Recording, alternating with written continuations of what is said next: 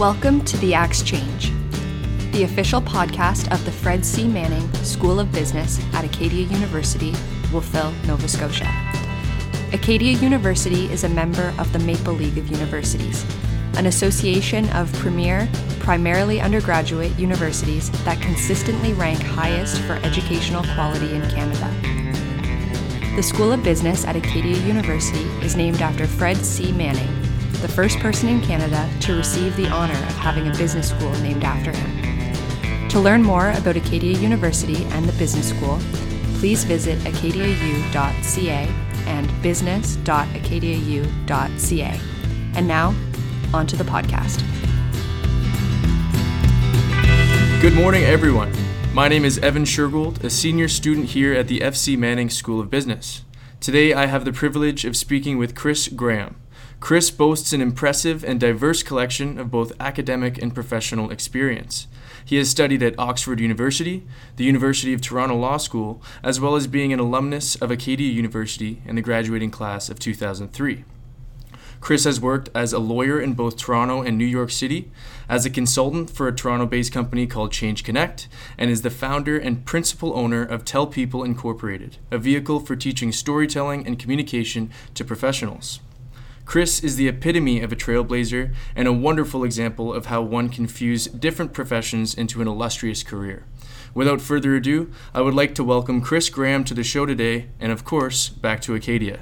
Thank you for joining us, Chris. Well, thanks very much for having me, Evan. I'm glad to be here. So, uh, just to kind of start off, Chris, um, you are an Acadia alumni. I wanted to uh, kind of get an idea about what your experience was like at Acadia, maybe some of the programs, activities, or interests of yours. Uh, it's a great question. Uh, I'm embarrassed a little bit by how far back I have to think to recall this. So I was a business student here, and so I'll, I'll start with that. I uh, worked you know worked in the business program uh, actively. I organized the business banquet. That was a thing when I was here. Um, I also I debated a lot when I was here. I used to be a chapel assistant. I don't know if that's still a big thing here uh, or now. I know the chapel is still here, and so I would volunteer there uh, once or twice a week. And there's a lot at least at the time, the chapel was very involved in things on campus. So there was a play every year and things like this. Um, yeah, those are some of the main highlights for me when I was here. Right. So um, after Acadia University and, and graduating um, from our business program, uh, you then moved on and studied at the University of Toronto Law School. Um, why did you decide to go into law? It's a great question. Uh, at the time, I was not ready to go into any of the obvious job opportunities that were available. I didn't really specialize when I was here. I didn't really know uh, what I wanted to do specifically. Uh, and at the time, I think accounting was a big thing, maybe some finance jobs. I had some friends in Calgary who had, were at Acadia but come from Calgary, and they went back. So this would have been in 2004, so the oil was booming at that time. None of that sort of appealed to me. Uh, and so I decided I would do the hardest thing I could think of, which was to go to law school. Um, my dad is a uh, now retired lawyer, so it was just an available option for me. Yeah, and so I can remember actually, I used to have an office in Rhodes Hall, the old business school, and I applied to, I think, 20 law schools, and I was rejected by 18 of them. And Wow. I covered the wall in all of the rejection letters. uh, but two accepted me, one of them was the University of Toronto, and that's how I ended up going to Toronto Law School. Wow, that's uh, quite impressive. 18 rejections. That probably was a hit to the ego, I guess, at the point, but at least you got into the two, and University of Toronto Law School is also recognized, as far as I'm concerned, as the top, if not one of the top institutions in the country. So uh, kudos to you on that. Um, in what ways would you say that going to law school or getting this legal education has benefited you as a professional? Oh wow! Um, you know it's interesting. Uh, lawyers get asked this question a lot, and the sort of pat answers to say that lawyer, being a lawyer, opens all kinds of doors, and lots of people are lawyers, and that's kind of true. Although I, I'm sad that this will be recorded, but I'm happy to go on record as saying I think the reason being a lawyer opens a lot of doors is that there are just way too many lawyers to begin with, and they all have to go somewhere. Um, but that being said, professionally, uh, that was a very it's a very rigorous education. It was very hard and very analytical, and so my analytical skills and my thinking skills were uh, vastly improved by that experience. Also, it just requires a lot of work, like an order of magnitude above what I was doing here at the business school. And so, you know, learning just how to work hard uh, to chair is uh, was has been extremely valuable, especially as an entrepreneur. Um, and also the context that I gained there. I didn't appreciate this at the time how valuable that network was going to be, and I certainly didn't develop it at the time. I just sort of lived at the library. But 10 years on, roughly, uh, this is my 11th year since graduating, that network of law students, my colleagues, is now far and away the most valuable law firm or network I have as I grow, tell people, being able to reach out to them, get them to introduce me to people who buy the services that I'm selling. Um, or, and some often, you know, 10 years out, they're all doing really interesting things now, right? In the same way that your colleagues here in 10 years will be doing interesting stuff. So, yeah, I was, that's probably something I was very surprised by, but pleasantly. Definitely. Well, it seems that a legal education is definitely something that opens a lot of doors, uh, and the importance of a network is something that we hear uh, every day in class uh, here at the business department. Um, so, what were kind of your next steps after having graduated from the University of Toronto Law? You're kind of ready to hit the ground running. You have the opportunity to practice law. What were uh, kind of your next steps after that? Well, it's an interesting question. Saying next steps makes it feel like I had some sort of significant agency in the process and had a plan. It certainly did not feel like that at the time.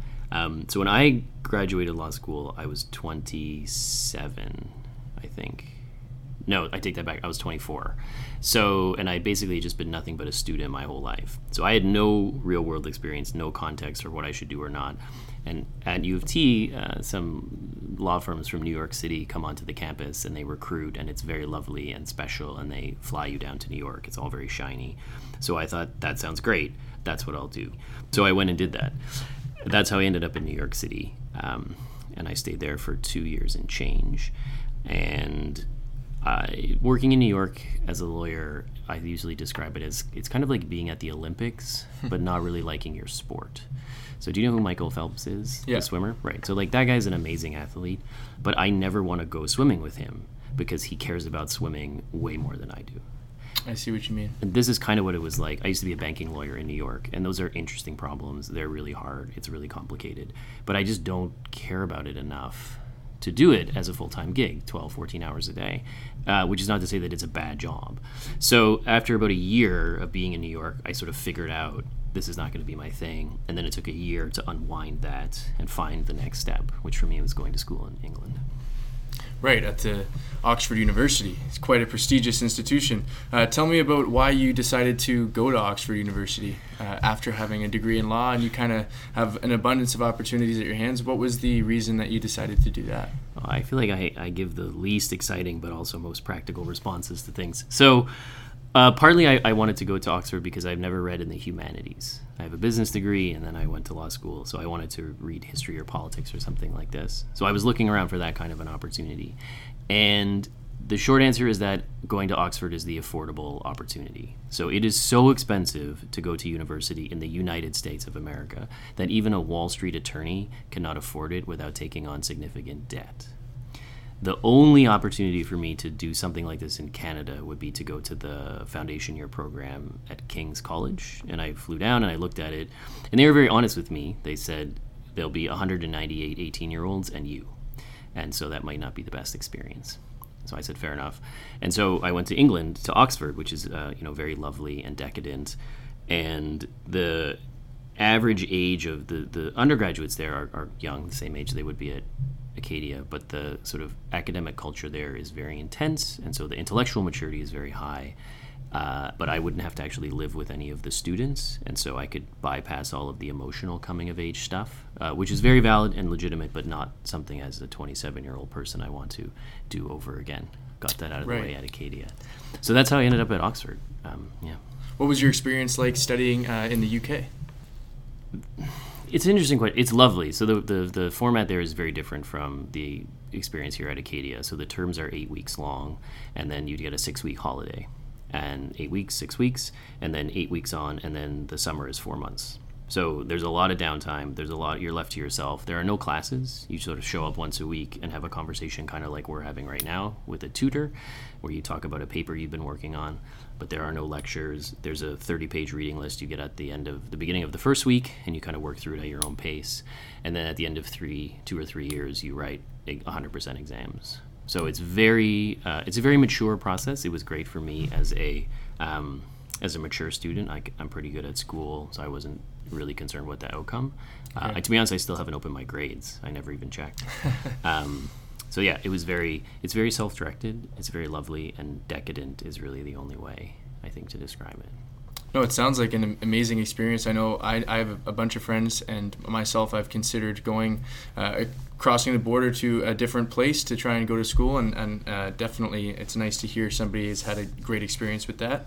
Um, so, kind of drawing back to something that you said earlier in our conversation, you mentioned how um, valuable your network with the University of Toronto Law School has been.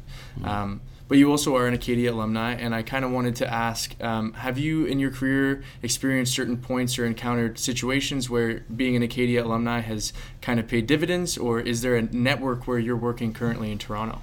This is a great question, uh, and the short answer is it's a work in progress. So I for most of my time after leaving Acadia and after leaving law school, I wasn't focusing on focused on networking at all. And that's partly a function of being a lawyer at a large firm in the United States. There's a lot of institutional clients. There's not a big premium on building a network.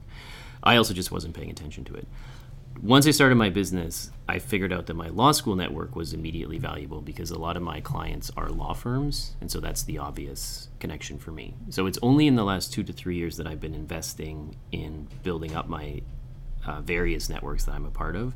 I started with being a lawyer, so I have two or three years in my law school community, and I am still figuring out how to leverage the Acadia community. There isn't there is a there there's a there is a, a community in Toronto for sure, um, but it's for what I'm just not as close to it as I am with my law school community. So I'm I'm still working on how to leverage it.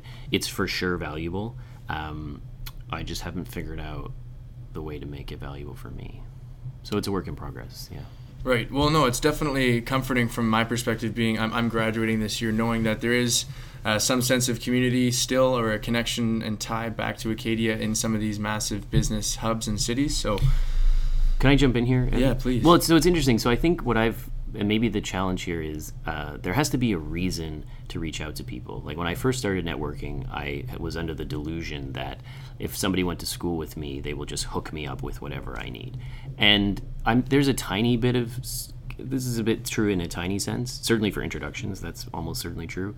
But otherwise, you have to have a relationship with somebody. And the value of the network I've discovered, and this is maybe obvious to people listening to the podcast, is it's an introduction to people to then start building a relationship. So it's slightly easier than a cold call or like bumping into somebody at a cocktail party or something.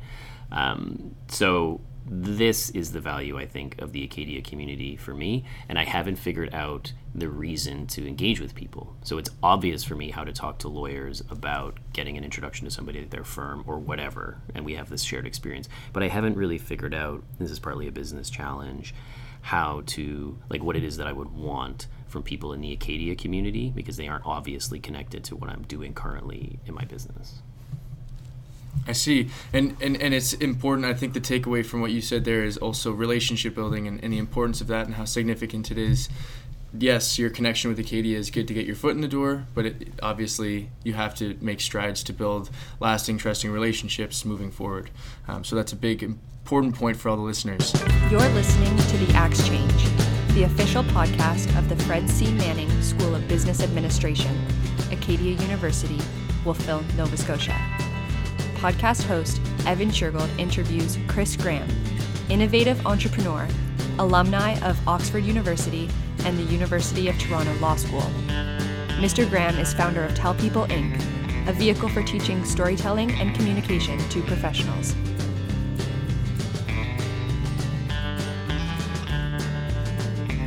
So, Chris, currently you are the uh, founder and principal owner of Tell People Incorporated. Can you tell me a little bit about the art of professional communication and what this idea of storytelling is? Yeah, it's a great question. So I use the phrase storytelling or the term storytelling and communication interchangeably uh, to really convey how it is you take the information or the ideas that are in your brain and communicate them to other people, right? Uh, so if you imagine talking to somebody, uh, let's say you're pitching them a business idea, you have, as the person talking, a very clear and vivid picture and understanding in your mind of what it is that you want to say, what your business is, what the opportunities are, what the growth is, what the benefits will be to the audience, etc., etc. Uh, it's like you're watching a HD TV screen in your brain.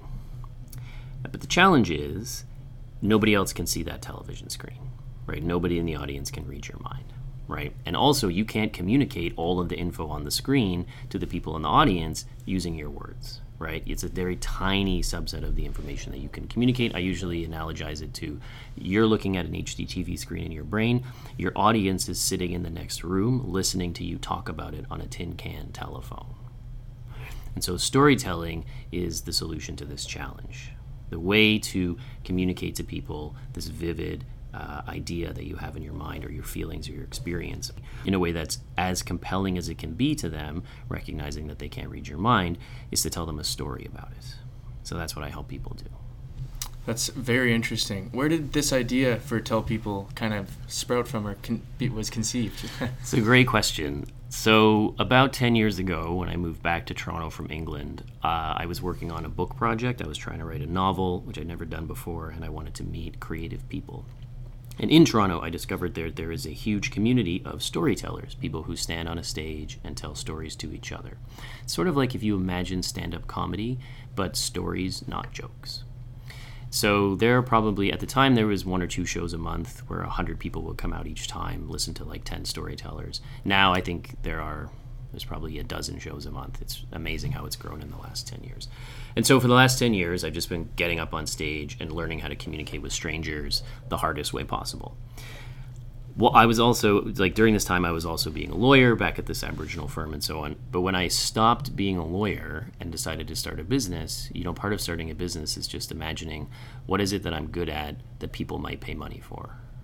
And in my case, I have this unique experience telling stories. I also have uh, a deep understanding of how people communicate because I have pra- practice it all the time and also have just I read about it a lot and I have this sort of legal ex- legal professional experience that gives me an opportunity to engage with professional service firms or corporations, people who might be able to pay for my services, uh, and that was really the genesis of Tell People.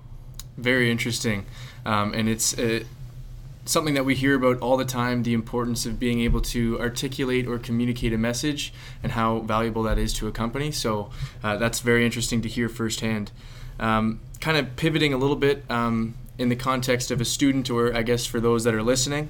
Um, Chris, do you have any tips, tricks, or pieces of advice that you might offer a young person who might be considering a career in law, consulting, professional communications, or maybe even all of the above?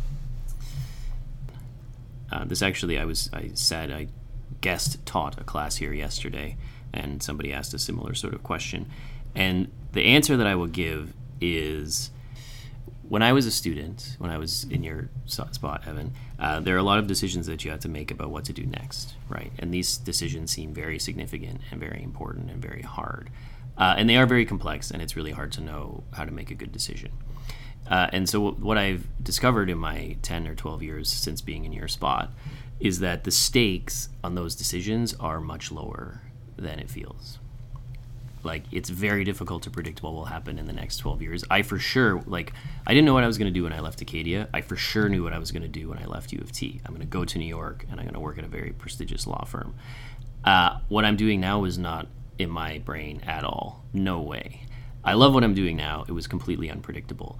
It felt very significant to make a decision to go work in New York.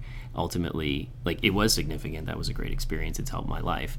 But it wasn't the stakes weren't so final as I thought they were or as they felt at the time, which doesn't mean that the stakes don't feel serious for you now, and it's okay if, if it feels very fraught and very difficult. But I wonder if there is some comfort uh, in knowing that it will uh, it will be fine, um, uh, and largely it will be fine because you can't predict what will actually happen. You know, actually, another anecdote about this is uh, you know, I had this very prestigious job in New York City, pays a lot of money. It's kind of like a golden escalator. And most people think that that's a very secure thing to do, right? And so I took my job as a Wall Street lawyer in 2007. And you probably remember that in 2008, there was the worst financial crisis since the Great Depression. Yeah. Uh, and so lots of people who had my job lost it. So my girlfriend at the time, who also a lawyer, lost her job and also lost her visa in the same week because a visa is tied to your employment. Not, nobody could have predicted this. It was not on the radar at all for us. But the mo- even jobs that seem the most stable uh, are also sometimes not.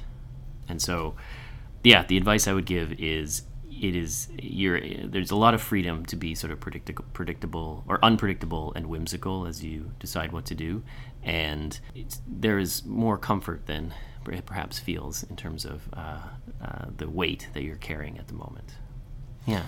Yeah, no, definitely. And just from my perspective, hearing that, it is comforting, absolutely, that there's kind of a theme of an appearance versus reality, and that these decisions that we're having, kind of our next chapters, aren't as high stakes. So uh, there is a level, of, or I guess a threshold of allowance there, which is which is nice.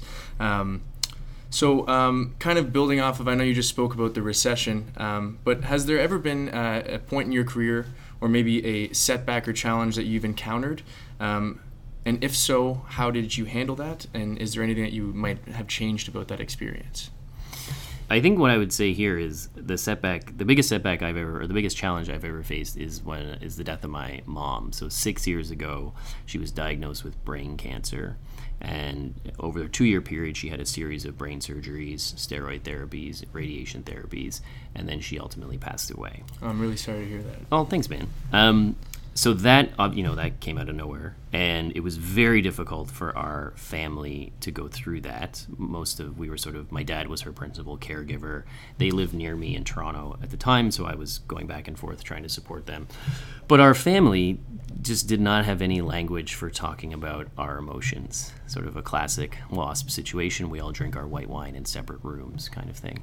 Um, and so that made a very difficult situation like basically impossible. Because um, we weren't prepared. And the way i dealt with that was by drinking heavily and so during that period of time i developed a i just i drank all of the time and basically became addicted to alcohol so as when mom passed away a lot of the stress was relieved because that was a very challenging situation. And so I was able to get some space from what was happening and recognize that alcohol is not a sustainable support system when you're struggling with your emotions. And I don't have any other system. And so I went straight into therapy, uh, really got serious about mental health and fitness and sleeping and eating and meditation and all of these things. Basically, recognizing that at some point in the future, my dad will also pass away and I need to have tools for dealing with that, right? It's always hard to lose a, a parent or a loved one, but there are less hard ways for it to happen. And so coming out of that experience, so that was four, almost five years ago, has been, I've been just on a full time mission to take care of myself. Um, and, you know, of course, uh, everything else in my life has become a lot easier. You know, I usually tell people that if you have a mental health challenge, one, it is definitely the case that you can get help for it without putting your life on pause. Uh, and another way to think about that is if you think you are successful with, and you have a mental health challenge, like I was very successful as an attorney while also being addicted to alcohol, um, think of how much more successful I would have been if I wasn't also addicted to alcohol. And so, yeah, I think, you know, my, in, this is in a way like the, the gift from my mom right? That she's this is her legacy as a much healthier son. Yeah. No, ab- absolutely, and I really appreciate you sharing that personal experience with us because it is truly inspirational to see somebody uh, as professional and successful as you are uh, admit that you do just like anybody else go through difficult times and that the response is the most important part and the resilience that you've kind of uh, developed through that experience is uh, very very clear so thank you for sharing that with us um, moving uh, on from that particular topic, uh, I just wanted to kind of get an idea of what do you believe your strongest skill is as a professional, or maybe what would you like to work on? Great questions. Great questions. So many good questions, Evan. It's like you thought about this in advance. Um, so I think uh, my greatest skill, I guess I would say two things. One is uh, uh just a capacity for and awareness of the value of hard work. Uh, that was definitely the secret sauce when I was here at Acadia, um, and also when I was at law school and when I was a lawyer. Um, most there, there, there's very little magic in the world. It's uh, or about being successful. It's uh, a lot of it is just doing like working hard, being conscientious, holding yourself accountable. So that is a skill that I definitely have. The other skill that I have is I'm not sure how to describe this. I, I think it's listening to what people actually need. Um, so it's easy. I think easiest I think to understand this in the context of boss employee. And so I am a very I was a very good employee because I would listen hard to what my boss actually wanted or needed, and also start to anticipate or think in advance what is the best way for me to deliver this work product given what I know my boss is going to do with the work product. So I would sort of anticipate needs. That is a very valuable skill, at least as a junior attorney. I'm sure it is in other uh, professions. That was just my experience. And so now, as a business owner, I try very hard to anticipate the needs of my clients. That's how it translates. So, those I think are two valuable things that I do pretty well. What would I like to get better at? Uh, I would like to get better at selling. That's actually a great answer. Uh, it is being an entrepreneur is basically synonymous with being a salesperson uh, in in many many cases, and I don't have those skills. That was not something that was emphasized in either of the law practices I was doing. I I mean, when I was a business student, I didn't think about it at all. And for better or worse, you know, I grew up in a the legal profession, at least at certain levels, is is very patrician, uh, and so there's there isn't a lot of selling. It's not very scrappy. That's actually kind of looked down on a little bit. That you have to sell yourself as opposed to people just coming to you. And so I grew up in that environment, and now that I'm trying to sell, run a business, that that's not a viable startup business plan to wait for people to just come to you and offer their services. So that is something I really wish I was better at. And uh, I'll be honest, part of the way I get better at that is just recognizing it's a deficiency and getting like hiring somebody who's good at it. Um, yeah. No, right, definitely. Uh, would you go as far as saying that? Um, I guess hindsight's twenty twenty in this case, but um, for uh, if you were could go back in time, would you develop some of those, I guess, sales skills uh, earlier on in your career? Yeah, it's interesting. I don't. I guess so. I think like the only way to uh, like the skill that I'm talking about is more like an emotional relationship to selling, and so I I know how to talk to people and explain, you know, here's the offering and so on, and I'm reasonably persuasive, but I don't I don't really think most selling is about tricking people or persuading them. It's just making it very clear like you have this solution that might be helpful for them. Um, but for me, the pro- like if going back in the way that you're describing, it would have to have been something like spending some time being a door to door salesperson or working at a call center just to like do it enough times to like not worry about getting rejected or to somehow normalize the behavior of asking people for money. Mm-hmm. That is, yeah, somehow emotionally getting comfortable with that experience. Yeah, that would have been useful. Yeah, definitely. Um, so, Chris, what are some of the biggest uh, trends or changes that you've seen in your industry throughout the course of your career so far? I know you've worked in a variety of different industries. Um, so, what are some of the biggest trends or changes you've seen, and uh, kind of looking forward, where do you see things uh, moving from this point? So, uh, let me talk first about law. The major change that's happening in law, this won't be a surprise to anybody, is technology. And so, whether it's uh, vastly enhanced legal research tools. So, how do you access a database of case law and regulations? To what are automated machine learning tools able to do for you in terms of reviewing documents or even generating certain kinds of legal advice and decision making? Law firms are, I'm not speaking out of school here, way behind other professional service industries in taking this on for a whole bunch of reasons.